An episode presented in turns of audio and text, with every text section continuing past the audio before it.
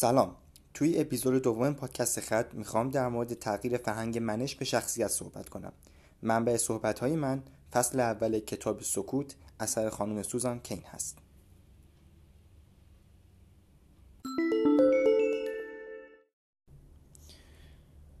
با ظهور آمریکای صنعتی مردم از روستانشینی به شهرنشینی گرایش پیدا کردند. در سال 1790 فقط 3 درصد آمریکایی ها شهرنشین بودند. در سال 1840 این رقم به 8 درصد می‌رسه ولی در سال 1920 بیش از یک سوم جمعیت آمریکا در شهرها زندگی می‌کردند. فرق فضای شهری با روستایی این بود که دیگه مردم فقط با همسایه ها و دوست آشناهاشون رابطه نداشتن و مجبور بودن هر روز با یک عالم آدم غریبه برخورد داشته باشند.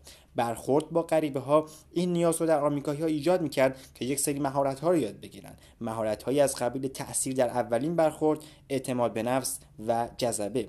بنابراین رفتن سراغ محصولات صنعت خودیاری.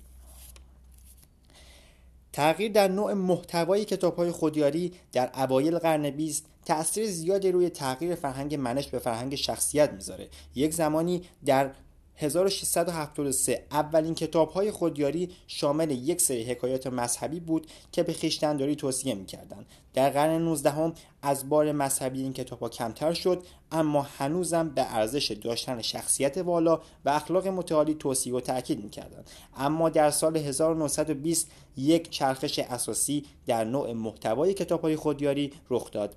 از این سال به بعد این کتاب ها توصیه های از این قبیل می‌کردند. بدانید چه می‌گویید و بدانید چطور بگویید. خلق شخصیت یعنی قدرت. سعی کنید از هر راهی که می‌توانید رفتاری داشته باشید که مردم فکر کنند عجب آدم قوی و دوست داشتنی هستید.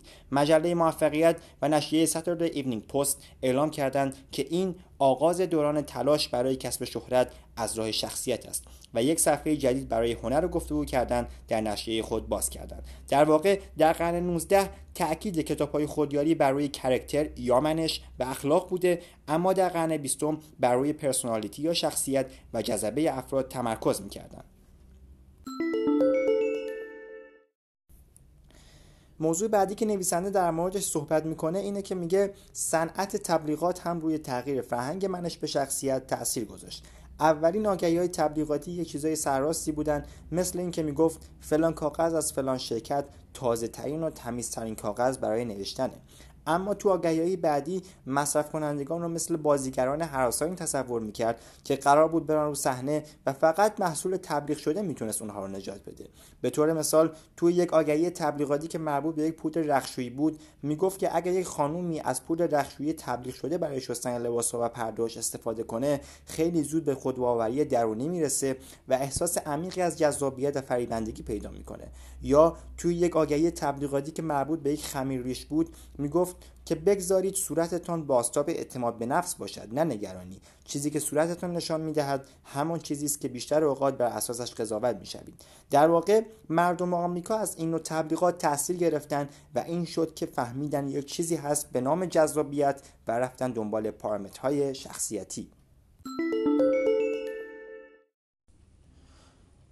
کم کم روانشناسی هم به حوزه شخصیت رو آورد در دهه 1920 گوردون آلپورت یک تست شناختی به نام ریاست اطاعت برای سنجش تسلط اجتماعی ابداع کرد.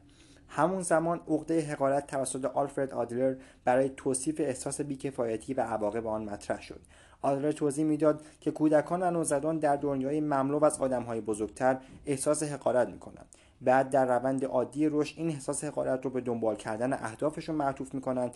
اما اگه اوضاع خوب پیش نره و در روند رشد مشکل به وجود بیاد این افراد ممکنه دوباره دچار احساس حقارت بدی بشن. نگرانی های حاصل از عقده حقارت منجر به این شد که مسئولان امر آموزش رو بیارن به تربیت شخصیت برنده در کودکان. اینها اعتقاد داشتند کودکان ناسازگار و خجول در آینده با مشکلات جدی مواجه میشن. اما معاشرتی بودن در کودکان باعث موفقیت اجتماعی و مالی میشه. مدارس هم تمرکزشون رو از نمرات دانش آموزان به تربیت شخصیت کودک تغییر دادن. از این به بعد اگر یک دانش آموزی نمرات خوبی می‌گرفت اما کمتر معاشرتی بود و دوستان کمتری داشت به عنوان یک دانش آموز مشکل دار تلقی می‌شد.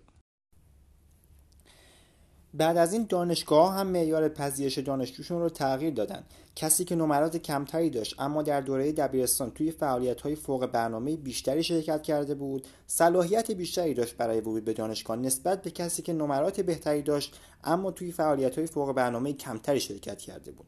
در واقع دانشگاه ها به دنبال افرادی با ویژگی های برونگرایانه میگشتند. افرادی که فعال و معاشرتی باشند این به این خاطر بود که می‌گفتن چهار سال بعد که دانشجوی فارغ تحصیل ما می‌خواد وارد بازار کار بشه شرکت ها هم به دنبال استخدام افرادی با همین معیارها میگردن. افرادی که بتونن بفروشن و خوب فروختن هم به تلقی اونها نیازمند معاشرتی بودن و ویژگی های برونگرایانه بود. حتی دانشمندی که با مردم ارتباط نداشت و کارهای آزمایشگاهی انجام می‌داد باید اونقدری معاشرتی می بود تا بتونه محصولی رو که تولید می‌کنه بفروشه. در این دوران استراب به عنوان محصول طبیعی دوره شخصیت معرفی شد. یک دارویی بود به نام میلتاون که برای کاهش استراب استفاده می‌شد. یک سال اول انتشار این دارو از هر ده آمریکایی یک نفر اینو امتحان کرده بود. از 1955 تا 1960 یک سوم نسخه های پزشکان برای میلتان و یک داروی مشابه به نام اکفانیل اگه درست تلفظ کنم بود. توی آگهی تبلیغاتی اکوانیل نوشته شده بود استراب و تنش در عصر ما عادی است. در واقع اینها این پیام رو به ما میرسونه که توی دنیای وحشی که بوده شاید وحشی کلمه سنگینی باشه ولی میشه به تعبیری هم این رو استفاده کرد. توی دنیای وحشی که تو باید مهارت برقراری ارتباط با های زیادی رو میداشتی تا بتونی زندگی موفقی رو تجربه کنی و یک دنیایی که همه داشتن تو رو تماشا می‌کردن و باید جذاب به نظر می اومدی توی این دنیا استراب داشتن یک چیز طبیعی بوده. نهایتا ما برای اینکه فرهنگ شخصیت رو ارزیابی کنیم باید برگردیم به صنعت خودیاری. این محصول بزرگ دوره شخصیت. توی خودیاری آموزه هایی است از این دست که چجوری داستان دروغی رو برای یک عده تعریف کنیم که همه باورش کنن. توی کتاب معروف دیل کارنگی به نام آین دوستیابی عناوین داریم از این دست. مردم را خوشحال کنید تا کاری را که می‌خواهید انجام دهند یا چه کار کنید که مردم فورا دوستتون داشته باشند موضوعی که هست اینه که آیا واقعا ارزشش رو داشت که ما برای فروش بیشتر رو بیاریم به چنین آموزه هایی کتاب سکوت در مورد درونگرایی و ربط تغییر فرهنگ منش به شخصیت به درونگرایی اینه که تمرکز روی شخصیت نهایتا به ضرر درونگراها تموم شد. جامعه بیش از حد به ویژگی های برونگرایانه و افراد معاشرتی و اجتماعی بها داد و این وسط درونگراها به کنار رونده شدند. این چیزی که اینجا در موردش حرف زدیم یک ربطی هم داره به جامعه خودمون. خیلی از محصولات خودیاری دارن به زبان فارسی ترجمه میشن و ما ازشون تاثیر می‌گیریم. اون چیزی که در جامعه آمریکایی رخ داد داره تو جامعه خودمون هم اتفاق میفته. این اونجاییه که ما باید استوب کنیم روش و ببینیم که داریم به کجا میریم. این بود داستان از منش به شخصیت. این اپیزود دوم پادکست خط بود. پادکست خط رو می‌تونید از تلگرام انکر اسپاتیفای اپل پادکست اورکست گوگل پادکست پاکت کست کست باکس رادیو پابلیک و بریکر گوش بدید. تا اپیزود بعدی خدا نگهدار.